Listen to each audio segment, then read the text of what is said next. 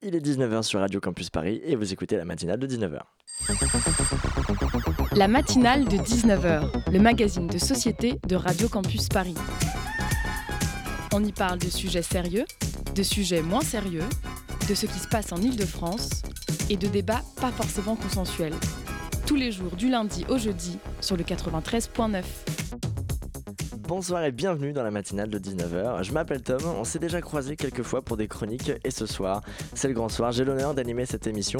Je me présente rapidement, je suis né à côté de Metz, j'ai vécu 3 ans à Lyon et 10 ans à Lille. Lille, ville de cœur, ville d'amour, mais ville d'erreur, et oui. Mouvement de panique jeudi dernier suite au signalement d'un homme qui était porteur de ce qui ressemblait à une ceinture d'explosifs. Un témoin a contacté les forces de l'ordre lorsqu'il a vu rentrer le suspect dans un immeuble. L'opération se met très vite en place, des policiers lourdement armés arrivent sur place et bloquent le périmètre et commencent entrer dans le bâtiment présumé. La police retrouve l'homme suspect très rapidement puisqu'il était assis tranquillement dans son canapé pour se reposer après le footing qu'il venait de faire. Et oui, ce dernier n'était pas du tout un kamikaze mais plutôt un jogger qui portait une ceinture, certes, mais pour maigrir.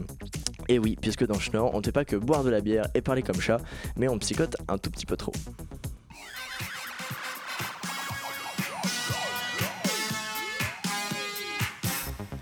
Et pour cette matinale du mercredi 26 février, nous recevrons deux invités qui viendront nous parler de la troisième édition des planches de l'ICAR. Clément et Jules viendront nous faire leur chronique, mais pour commencer, on parle du renouvellement de la loi SILT, la loi de la, sur la sécurité intérieure et la lutte contre le terrorisme. Et pour nous aiguiller sur le sujet, nous recevons Anne-Sophie Saint-Père, qui est la responsable plaidoyer liberté à Amnesty International. Bonsoir Anne-Sophie Saint-Père. Bonsoir. Et pour mener cet entretien, Lina est à mes côtés. Bonsoir Lina. Bonsoir. Le mercredi 12 février 2020, le ministre de l'Intérieur Christophe Castaner a été auditionné par la commission des lois dans le cadre de la remise au Parlement du second rapport annuel d'application de la loi du 30 octobre 2017 relative à la sécurité intérieure et à la lutte contre le terrorisme. Le caractère entre guillemets novateur, pour citer le rapport de cette loi, a conduit le Parlement à prévoir une limite de la durée d'application, soit jusqu'au 31 décembre 2020. L'un des arguments avancés par le Parlement au moment des débats sur la loi SILT était le fait euh, qu'elle nous permettrait de sortir de l'état d'urgence qui a duré presque deux ans.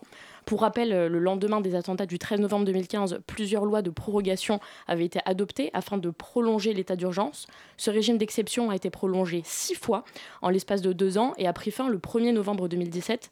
La loi SILT a été adoptée 24 heures après la fin de l'état d'urgence. De nombreux avocats, journalistes, professeurs de droit, en réaction, ont affirmé qu'au contraire, cette loi risquait de perpétuer l'état d'urgence. Je vous pose la question, Anne-Sophie, sommes-nous entrés dans un état d'urgence permanent depuis le 30 novembre 2017 Alors, euh, c'est vrai que la loi SILT, ce n'est pas exactement l'état d'urgence, mais ça en reprend la logique, c'est-à-dire que ça donne beaucoup plus de pouvoir à l'autorité administrative par rapport à l'autorité judiciaire. Donc pour nous, c'est extrêmement problématique et c'est ce qu'on a dénoncé, puisque quand euh, les pouvoirs euh, de sanctionner et d'imposer des limites aux libertés sont donnés à l'exécutif, on n'a pas les mêmes garanties que dans la procédure pénale. Notamment, on n'a pas le, les, les, garanties de la défense, l'accès au dossier, de, les mêmes possibilités de recours que quand il s'agit de passer devant un juge parce qu'on est accusé d'un crime. Dans le cadre de la loi SILT, euh, on peut être assigné à résidence pour des faits dont on ne connaît pas tout à fait, euh, enfin on ne sait pas exactement ce qu'on nous reproche et on a assez peu de possibilités euh, de faire appel. Les possibilités de recours sont sur des délais assez courts face à un juge administratif, donc pas avec la même procédure que la procédure pénale va revenir sur la procédure tout à l'heure, mais j'aimerais vous demander ce que vous pensez de euh, l'affirmation du professeur agrégé de droit public Paul Cassia pour Mediapart en 2017 qui a dit une dégradation de la qualité de l'état de droit, la priorité donnée à la préservation de l'ordre public sur les libertés individuelles. Ben, on va être tout à fait d'accord avec ça, et c'est exactement ce, sur quoi j'insistais, c'est qu'aujourd'hui, euh, le pouvoir de restreindre des libertés a été donné euh, au pouvoir exécutif, donc on perd les garanties procédurales euh, de la procédure pénale. Et ce sont des restrictions de liberté qui sont assez importantes, puisqu'il y a il y a, il y a quatre grandes mesures dans la loi SILT, donc il y a des périmètres de protection qui permettent sur des zones spécifiques de fouiller les personnes. Il y a euh, des MICAS, donc des mesures individuelles de contrôle administratif et de surveillance, euh, qui font que des personnes peuvent être assignées à résidence, obligées d'aller pointer quotidiennement dans un commissariat. Euh, il y a des, ce qu'on appelle alors des visites et saisies, qui est le nouveau nom pour les perquisitions.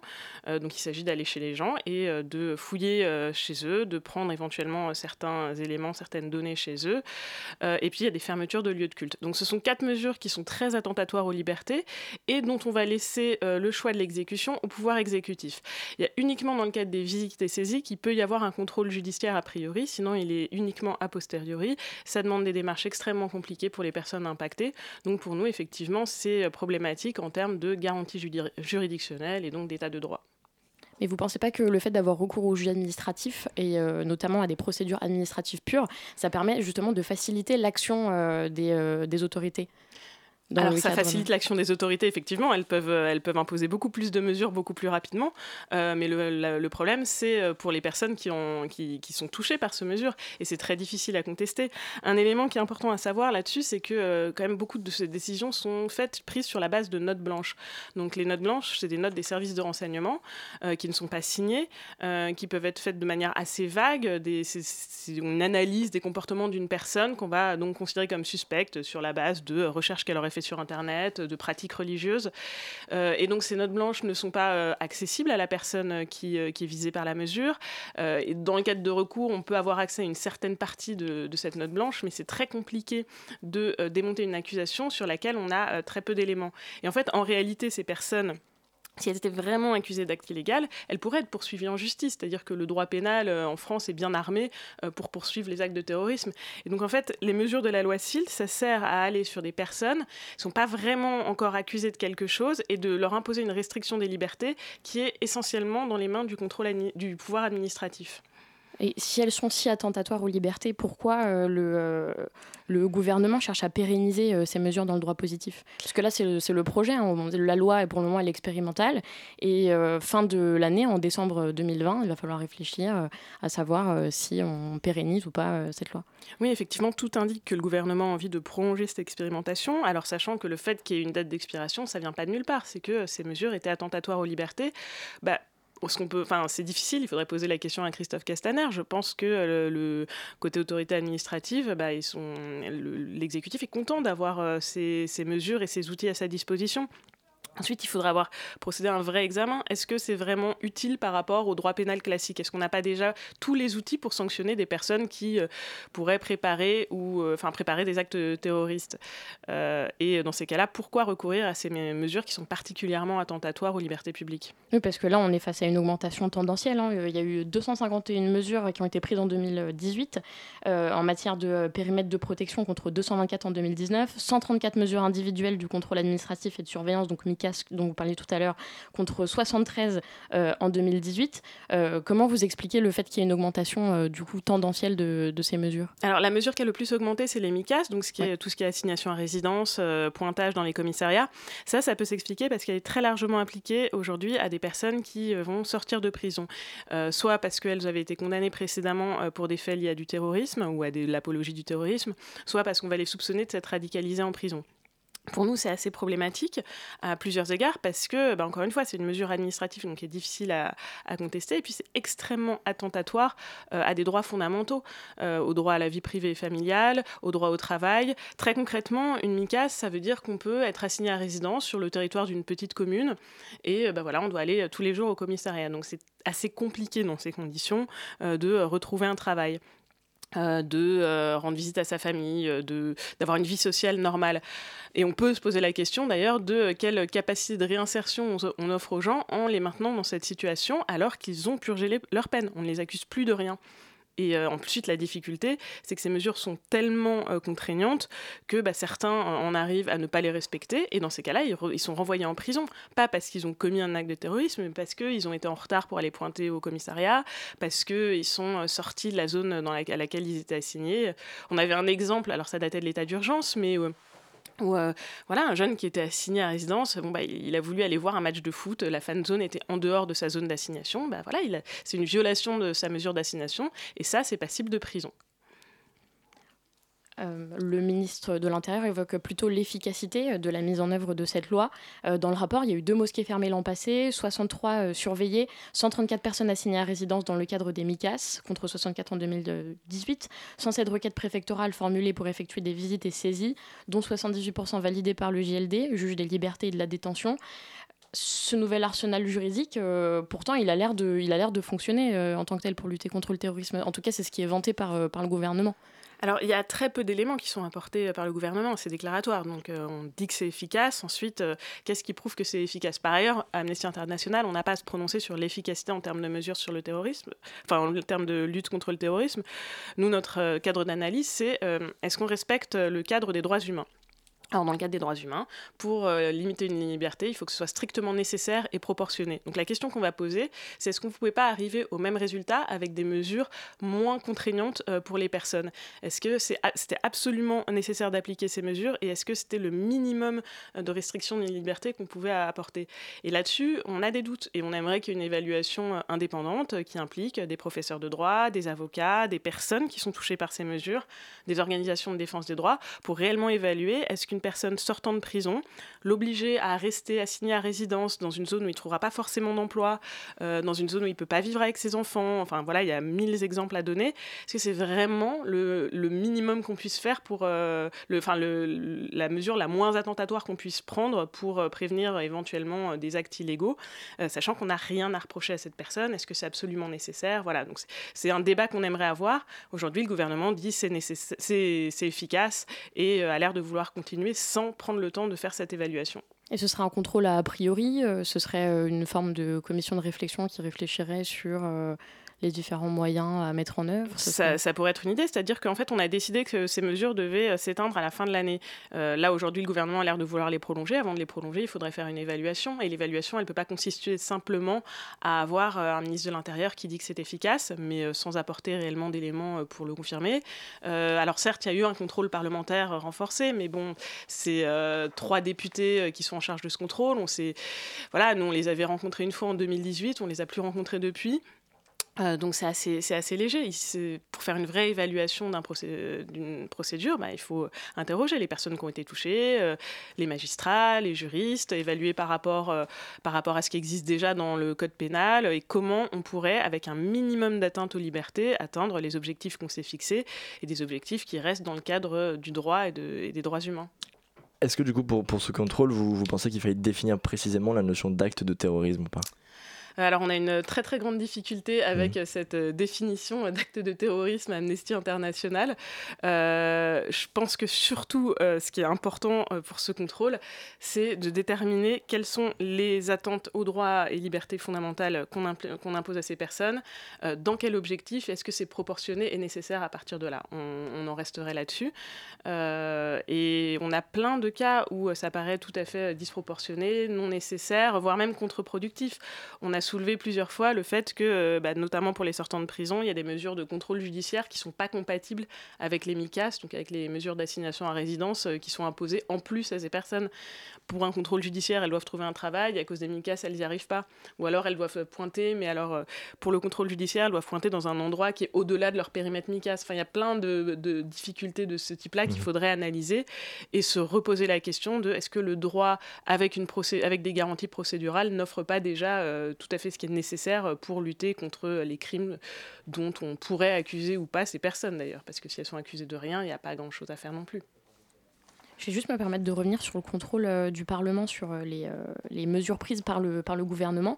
donc c'est un contrôle qui avait été proposé par le Parlement et qui a rendu obligatoire du coup une consultation de celui-ci et une forme d'enquête de ces mesures. vous considérez que ce contrôle il n'est pas, pas fructueux, il est pas parce que le Parlement il s'érige un peu en contre-pouvoir de l'exécutif. Oui, tout à fait. Bah, le Parlement peut exercer un pouvoir. Le, Sénat avait fait un bon rapport euh, la première année euh, pour analyser les mesures, enfin en tout cas un long rapport. Euh, il se trouve qu'aujourd'hui, aujourd'hui, bah, notamment, vous avez mentionné l'audition de M. Christophe Castaner et, et Yael Braun-Pivet, donc la députée en charge de la commission des lois et de ce contrôle a, affirmé à plusieurs reprises que ce contrôle était tout à fait indépendant. C'est quand même un contrôle qui est exercé par deux députés de la majorité et euh, Éric Ciotti qui, euh, dès son introduction, a regretté l'état d'urgence et rappelé à quel point la loi SILT n'était pas à la hauteur de l'état d'urgence, donc pas un grand défenseur des libertés publiques. Donc pour nous, c'est pas tout à fait suffisant euh, que ces trois députés soient en charge du contrôle. Par ailleurs, on aimerait bien savoir qui a été auditionné cette année. On sait qu'ils ont eu plusieurs auditions avec des membres du gouvernement, de l'intérieur, mais dans ce cas-là, ils n'ont interroger qu'une partie prenante, c'est-à-dire que ceux qui bénéficient de ces mesures, parce que c'est des outils euh, qui sont à leur disposition, que c'est euh, plus facile à utiliser, qu'il y a moins de contrôle judiciaire que dans le droit, on va dire, euh, ordinaire. il faudrait interroger d'autres, d'autres organisations, des organisations qui travaillent avec les personnes affectées par ces mesures, des organisations de défense des droits, des organisations internationales. Et pour revenir sur ce contrôle, d'ailleurs, ça avait été une recommandation de la rapporteure spéciale des Nations Unies euh, sur la promotion des droits humains dans le cadre de la lutte antiterrorisme, elle a un titre très long, qui, euh, qui recommandait à la France de mettre en place des mécanismes d'évaluation euh, de, de, ces mesures antiterrorisme. À l'examen périodique universel de la France, donc c'est un examen dans le cadre des Nations Unies aussi, où plusieurs États examinent les pratiques de différents pays plusieurs États ont recommandé à la France d'avoir des mécanismes de révision indépendants euh, des mesures euh, antiterrorisme en général. Et euh, le contrôle de trois députés dont une majorité fait partie de la majorité, enfin donc il est au gouvernement, c'est pas tout à fait suffisant. Il faudrait qu'il y ait plus d'auditions, que ce soit plus, plus transparent. nous, on ne considère pas qu'on a participé à ce contrôle pour, si on a été auditionné une fois sur, sur les années de mise en œuvre de cette loi. Donc vous, en tant qu'association, vous voudriez être plus intégré au processus euh, de réflexion euh, sur euh, les mesures qui concernent les libertés directement. on serait ravis de donner notre avis. Très bien.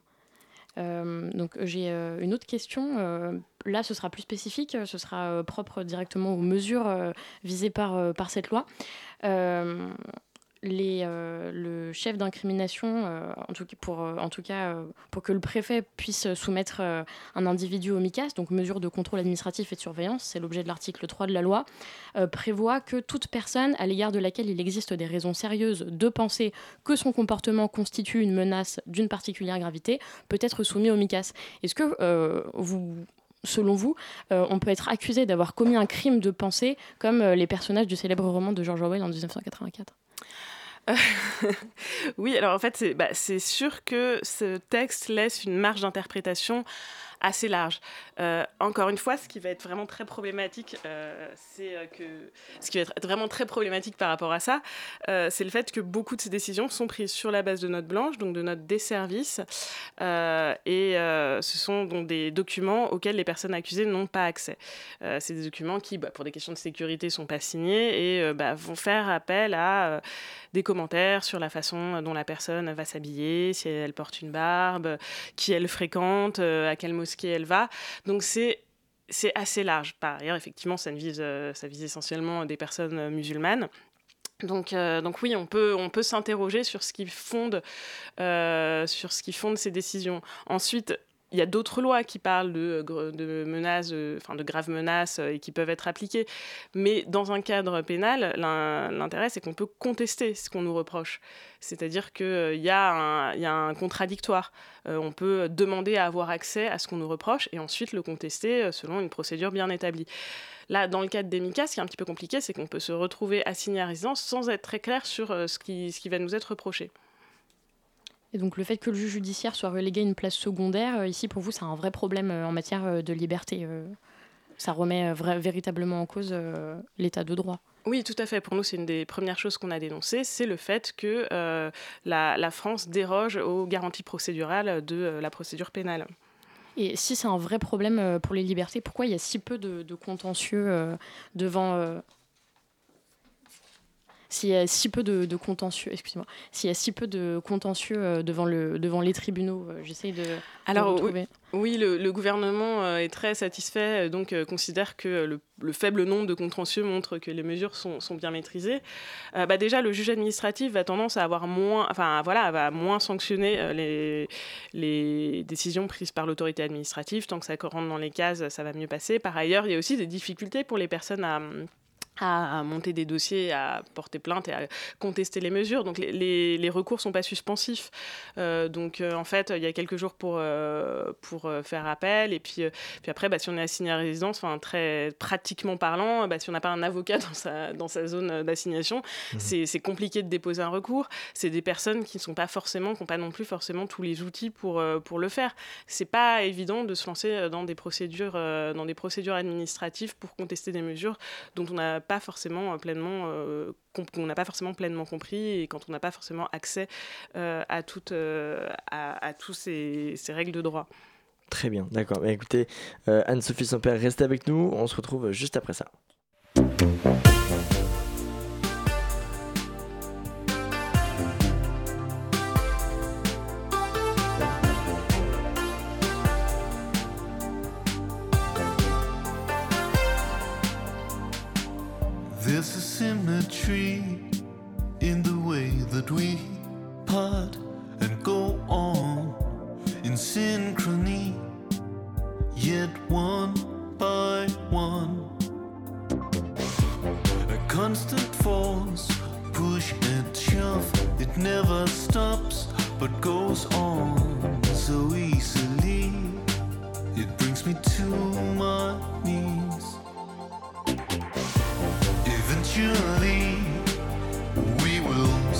but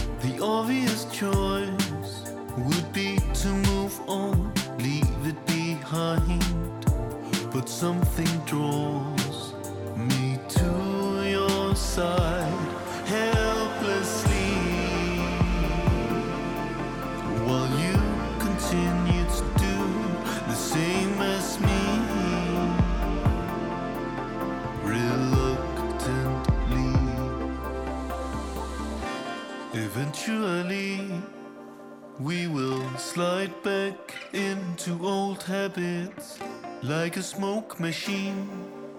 You are all over the room and then you vanish.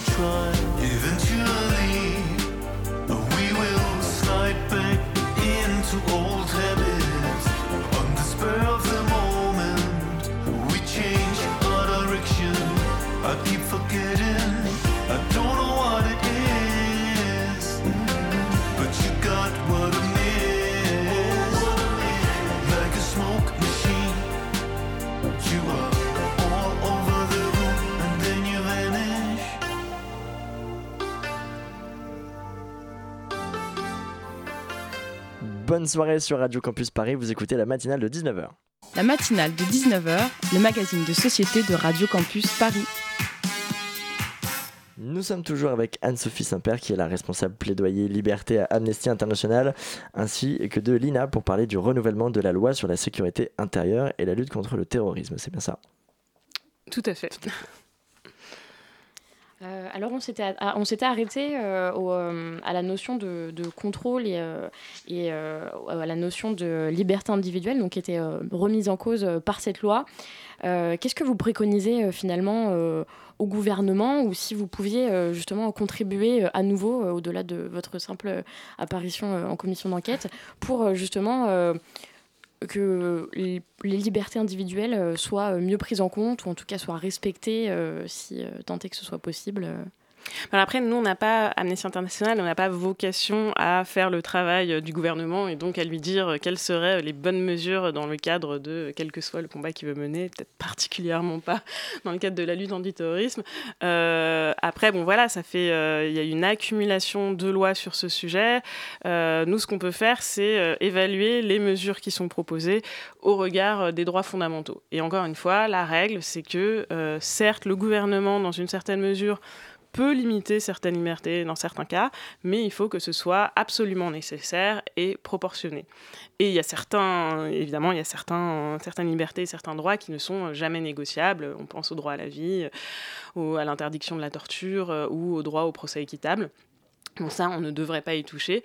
Euh, mais voilà, ensuite, euh, voilà, on ne va pas préconiser sur ce que devrait faire le gouvernement. Par contre, euh, avant de prolonger euh, les mesures de la loi SILT, donc qui sont déjà le prolongement euh, des mesures de l'état d'urgence, alors avec quelques aménagements, un petit peu plus d'intervention du juge, mais ça reste quand même très dérogatoire par rapport à la procédure pénale classique. Nous, on aimerait bah, qu'il y ait ce retour, cette évaluation sur euh, les impacts sur les droits humains et euh, qu'on revienne à une procédure qui permette de, préserver les droits des gens et que des personnes qui euh, finalement ne sont pas forcément accusées de choses très concrètes ne se retrouvent pas dans des situations absolument absolument impossible. On a des cas, bon, le cas, un cas qu'on a suivi de très près, alors qu'il se trouve ne pas être un cas loi Silt, mais c'est assez similaire, c'est Kamel Daoudi.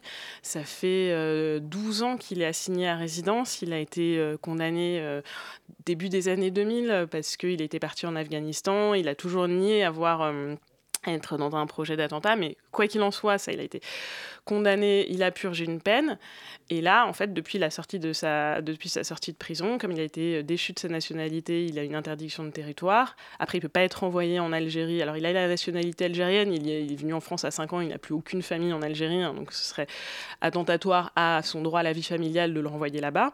Euh, mais donc, du coup, il ne peut pas être envoyé. Et puis, par ailleurs, comme il a été condamné en France, il y a de fortes chances qu'arrivé là-bas, il soit directement victime de traitements inhumains et dégradants de la part de la police euh, algérienne. Euh, donc, la Cour européenne des droits de l'homme, pour le préserver euh, de ces traitements inhumains et dégradants, interdit son extradition, son expulsion vers l'Algérie. Mais en même temps, la France bah, lui l'a interdit de territoire français. Donc, il est assigné à résidence, il ne peut absolument plus rien faire. Il est marié à une Française, il a des enfants Français, il est ingénieur informaticien, il ne peut pas mener une vie normale, pointer deux, trois fois par jour au commissariat.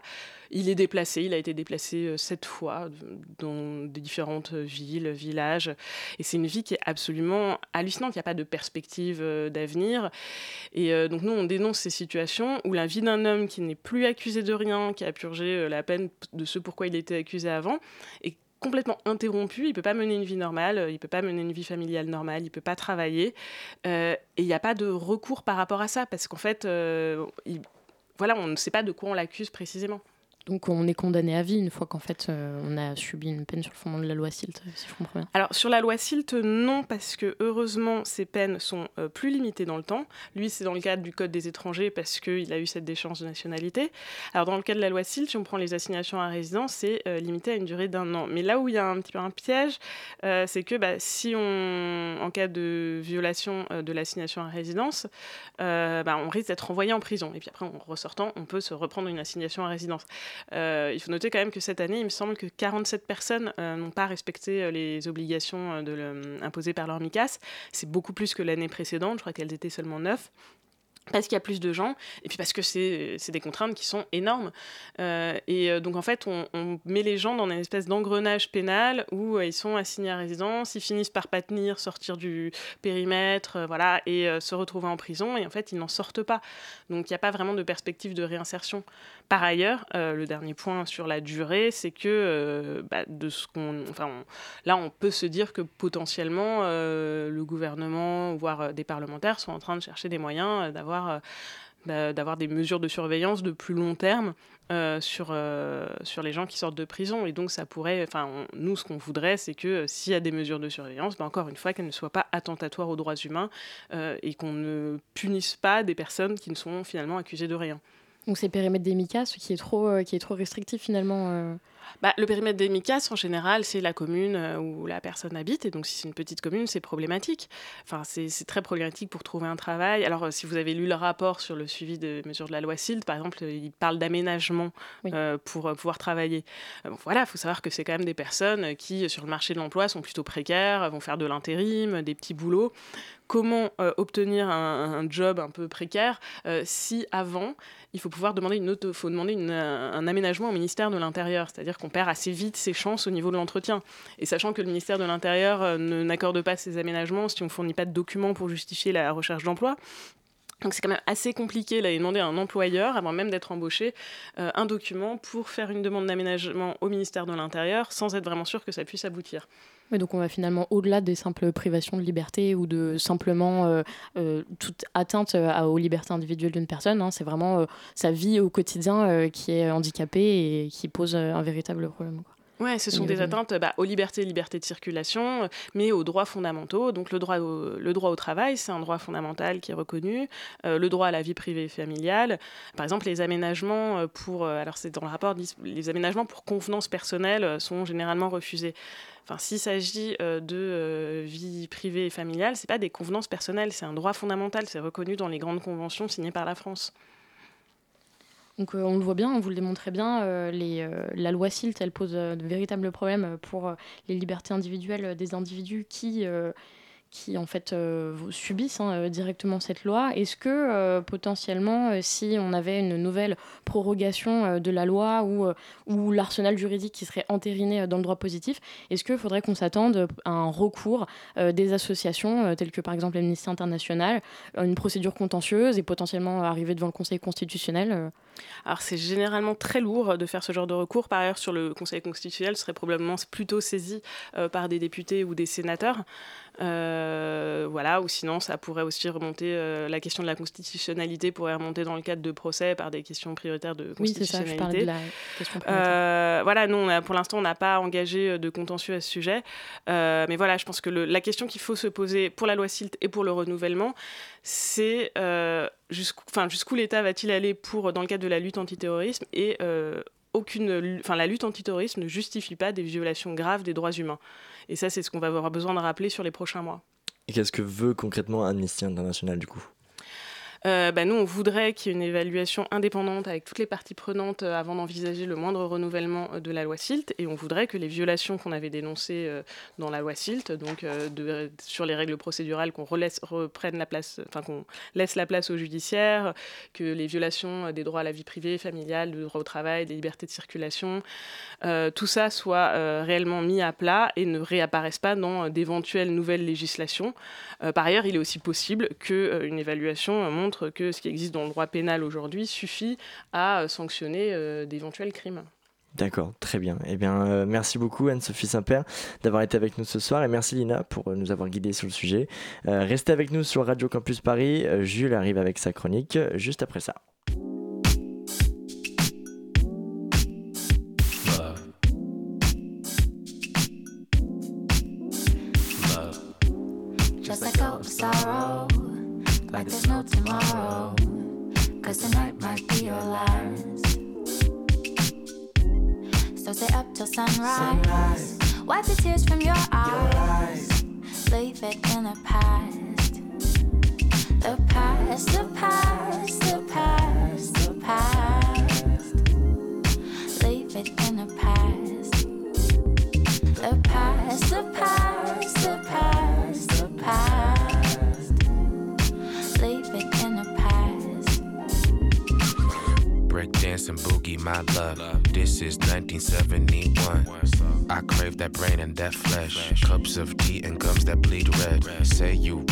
Plastic in white. Say you single all of my life. Blackest skin disfigure my crimes. Credit cards and losing my mind. Piece by piece, they stitch me. Ain't no love, I'm still banging out Whitney. I can't cry for those who ain't with me. I can't praise the Lord, please forgive me.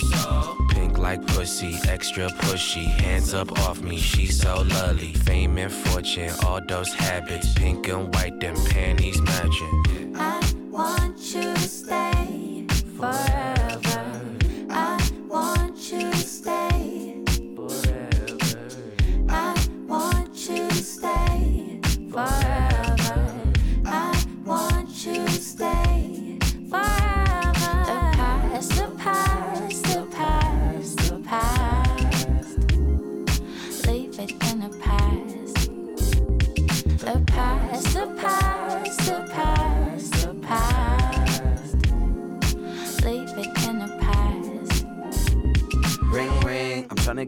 thing back. But baby, I always wanna bring up shit from the past.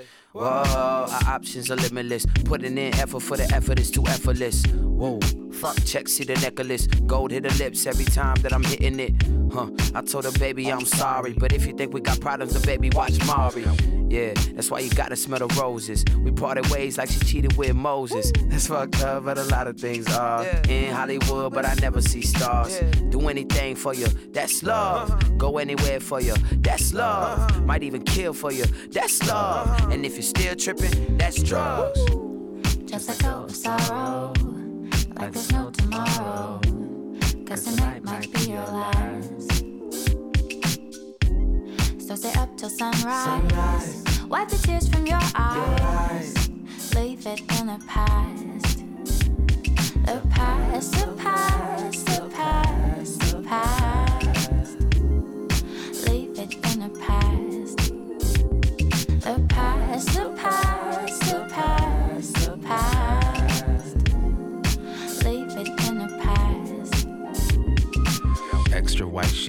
Extra white. My appetite, I lost appetite. It's paradise, we in paradise. So extra bright, it's so extra bright. So I break the beat and I scratch it. She beat like handsome, she beat like dancing. Straight to my mattress. I was on smashing, I was on average. She was cadaver. No free smoke when your bay is gone. Wild love when it's free and it does no harm. New phone, who's this? And my life's on charge. Two shows, pay rent, get a girl, get a job. Belly of the beast when I walk in the streets. All I see is fake love and security. Two months, seven days. All when you first came, walked in, off white, all pink, okay. The past,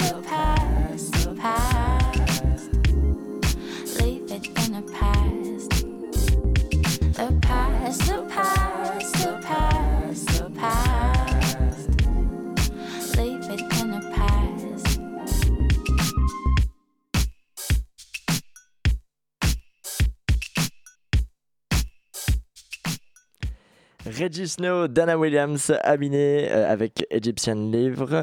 Bienvenue sur Radio Campus si vous venez de nous rejoindre. Vous écoutez la matinale de 19h. La matinale de 19h. Du lundi au jeudi sur Radio Campus Paris. Et c'est au tour de Jules de nous proposer une méta-analyse fine, clinique, argumentée en matière de marketing politique à l'américaine. Et oui, tout à fait, mon petit loup. Les primaires américaines, c'est toujours l'occasion de se marrer. Décalage horaire oblige, les débats télévisés ont lieu en pleine nuit pour nous, mais c'est encore mieux parce que chaque matin, on est dorloté par les plus beaux extraits qui popent sur Twitter, qui t'expliquent très rapidement de quelle manière tel candidat s'est fait défoncer par les autres la nuit dernière.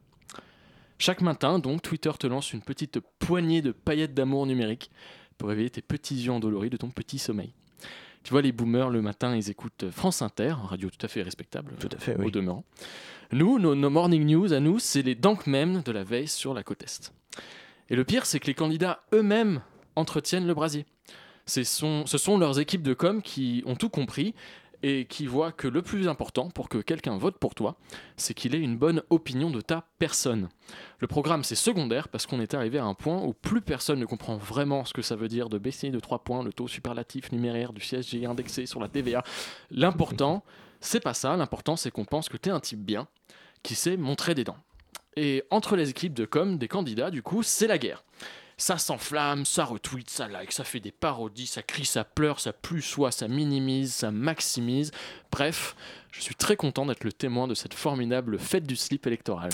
Est-ce- N'est-ce pas la première fois que les Américains font leurs élections un, un événement médiatique euh, transdisciplinaire euh, d'over Mais, mais bien sûr, mais quel beau vocabulaire, mon petit Oui. C'est d'ailleurs en Amérique qu'on s'est rendu compte en premier de la nécessité tactique de faire ce que l'on appelle du marketing politique.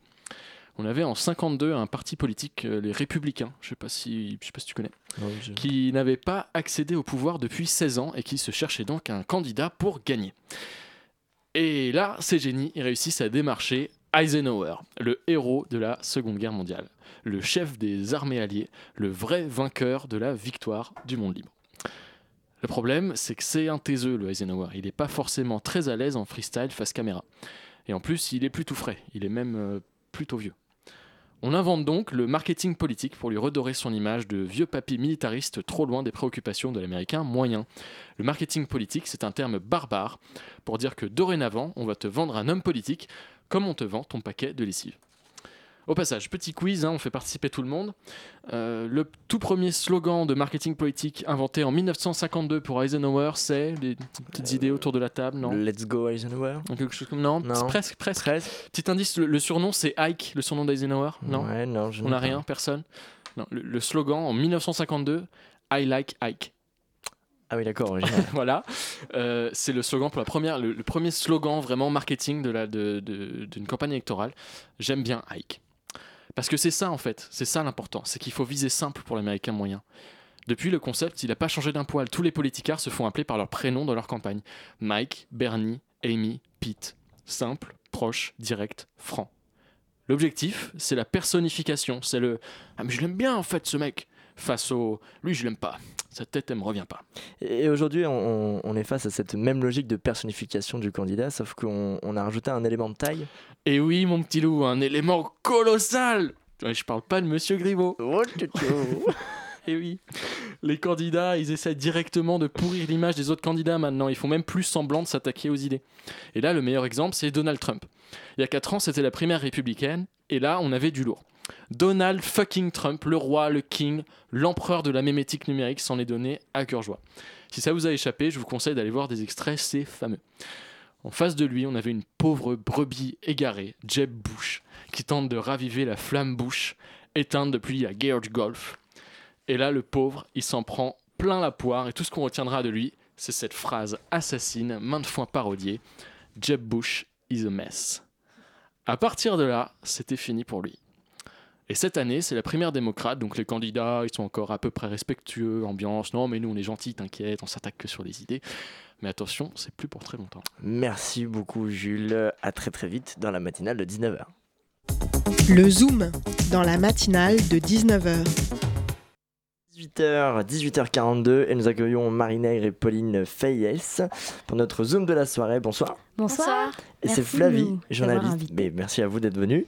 Et c'est Flavie, journaliste de la rédaction de Radio Campus Paris, qui nous rejoint pour cette interview. Bonsoir Flavie. Bonsoir. Alors ce soir, nous recevons à l'antenne de Radio Campus deux des organisatrices des planches de l'ICAR.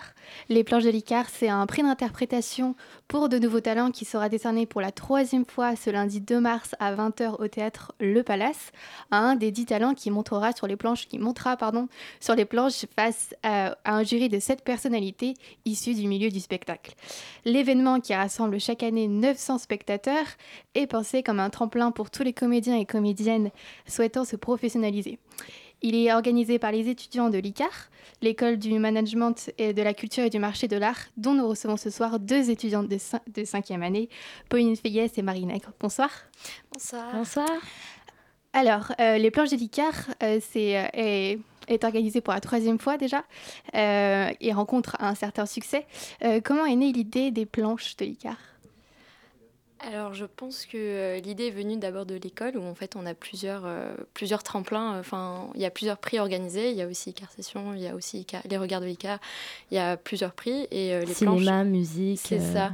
etc. Voilà pour enfin toute la culture et euh, les planches de l'ICAR c'était vraiment pour euh, donner euh, l'opportunité euh, à des seuls en scène, à des jeunes comédiens euh, de pouvoir un peu monter sur une grande scène parisienne et euh, de montrer leur, leur talent. Et pas que des jeunes, hein, parce qu'il Oui. y a tous les âges. euh, Parce qu'on on part du principe. Moi, moi, je suis comédienne, je ne suis pas du tout étudiante à l'ICAR. présentatrice. D'accord, ok. Mais, euh, mais je crois qu'ils partent du principe que parfois, dans, une carrière, dans la carrière d'un comédien, bon, bah, il peut y avoir des coups de mou, il peut y avoir des, des moments où on n'a plus trop de visibilité. Et donc, d'avoir ce tremplin, même en plein milieu de sa carrière et à tout âge, c'est aussi pas mal du tout. Oui, justement, c'est d'avoir, euh, c'est l'opportunité d'avoir une scène ouverte. Euh, j'ai en, checkant votre, euh, votre site, j'ai vu que vous aviez, où vous écriviez que vous essayez de, de lutter contre le clivage social et l'élitisme culturel. Est-ce que vous pouvez un peu détailler sur ça? Bah, euh, moi, j'étais en fait, j'étais finaliste l'année dernière. En fait, moi, j'étais, j'ai- participé en tant que comédienne l'année dernière, donc j'ai, je suis montée sur scène, j'ai fait mes 7 minutes. Chaque candidat fait 7 minutes de son seul en scène. Il faut savoir que c'est vraiment seul en scène. hein. Il y a du stand-up, il y a euh, des personnages, il y a des choses beaucoup plus dans l'émotion. Et quand on arrive et qu'on passe les auditions, le casting, euh, on nous demande pas quelle école on a fait, on nous demande pas d'où on vient. On nous demande, voilà, tout est concentré uniquement sur ces 7 minutes, que ça. pas sur un spectacle qu'on vend, ni sur est-ce qu'on a fait une, une immense école ou est-ce qu'on fait un, un métier à côté et que voilà. C'est vraiment juste 7 minutes et on nous juge que pour ça. C'est la seule Voilà. règle. Exactement. Exactement. Ah, il faut être majeur.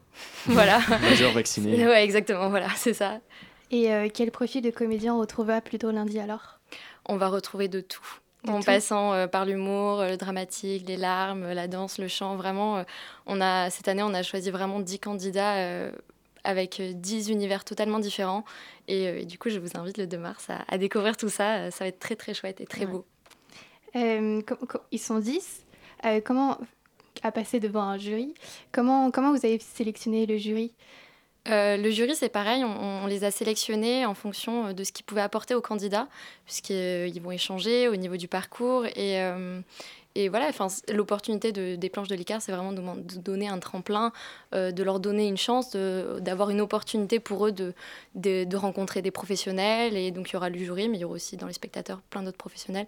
Donc, euh, voilà, c'est surtout ça, un échange, euh, Marie. Oui, oui, non, c'est vrai, l'année dernière, ils donnent pas de retour tout de suite, voilà, parce que c'est vraiment un spectacle, c'est pas un concours où les membres du jury disent oui, bon, bah, après ton passage, nous on a aimé ça, si ça. Non, c'est vraiment un spectacle de, A jusqu'à Z.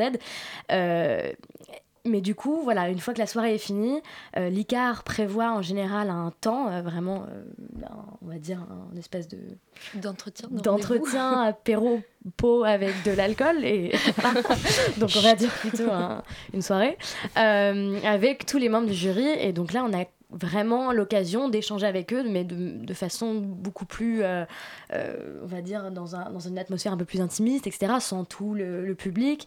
Et donc là ils peuvent vraiment nous donner leur retour. Et on peut prendre leur contact on peut les inviter à, venir voir nos spectacles à, nous suivre à nous aider à nous coacher. Donc ça c'était vraiment génial ouais. Euh, Est-ce que vous avez des conseils pour quelqu'un qui aimerait se lancer pour la prochaine édition? Que c'est chouette. donc euh, restez aux, aux aguets de voir le, Ben, le- la proposition de, de candidature, l'appel à candidature, euh, qui passe en général partout sur Facebook ou dans toutes les écoles de théâtre, elles sont affichées un peu partout. Et euh, à ce moment-là, euh, puis- prévoir une bonne vidéo et bien suivre les règles. Voilà. Quand on vous dit envoyez-nous une vidéo de 3 minutes, de 1 minute, de. Voilà, faut vraiment minutes. 3 minutes. Faut, ça sert à rien d'envoyer tout un spectacle en entier. Il faut être euh, efficace dans la vidéo qu'on qu'on envoie. Voilà. Voilà, mais c'est aussi l'opportunité bah, pour eux de, de passer, de montrer leur spectacle, de montrer leur art, leur manière de, de gérer la chose euh, sur une scène mythique, euh, entourée de 10 comédiens. Oui, euh, c'est surtout ça en fait. Euh, voilà. le- même si c'est court, 7 minutes, euh, le palace, euh, comme ça, devant 900 personnes, ça arrive pas tous les jours. Et ça, euh, c'est, passé en deux secondes. Et c'est vrai, il y a vraiment des profils différents et même euh, vraiment très euh, pluridisciplinaire. Ce mot est extrêmement long et, et chiant. Mais euh, voilà, il y a du chant, de la danse et c'est, super. Merci à toutes les deux d'être venues Merci. euh, partager l'événement avec nous ici à Radio J'ai- une dernière petite question, excuse-moi, Ah. je, je- je coupe. Euh, on, on a déjà reçu les regards de l'ICAR, justement, euh, à, à campus. Et une, une question qui, qui- qui vient, du coup, c'est pourquoi est-ce que c'est si important pour l'ICAR d'avoir ce genre d'événement avec qui mêle les professionnels et, et des membres de votre, de votre école? Parce que pour nous, en dernière année euh, d'études, déjà, c'est l'opportunité d'organiser un, événement qui nous plaît, qui nous passionne. Euh, donc, du coup, nous, on a choisi euh, le spectacle vivant et aussi bah, voilà, de rencontrer les comédiens, d'être confronté avec eux dans la vie réelle. Et donc, c'est un échange qu'on crée avec les comédiens qui ont besoin de visibilité. Et puis, nous, de pouvoir organiser un, événement comme ça, c'est euh, voilà, d'où notre intérêt d'organiser un événement. Ils sont dans la com, euh, l'organisation, etc. Et nous, tout d'un coup, on les confronte à quelque chose de, de, réel. de- de l'art du spectacle, du cinéma et tout. Donc, euh, vraiment, euh, c'est super pour eux en dernière année de, de pouvoir gérer seuls leur projet. quoi. C'est professionnalisant, du coup. Très bien. Eh ben, merci Pauline et Marie d'être venues. Merci à vous. Et euh, merci Flavie pour ce Zoom. Donc euh, rendez-vous le 2 mars prochain au Théâtre Le Palace pour la troisième édition des planches de l'ICAR. La matinale de 19h. Du lundi au jeudi sur Radio Campus Paris.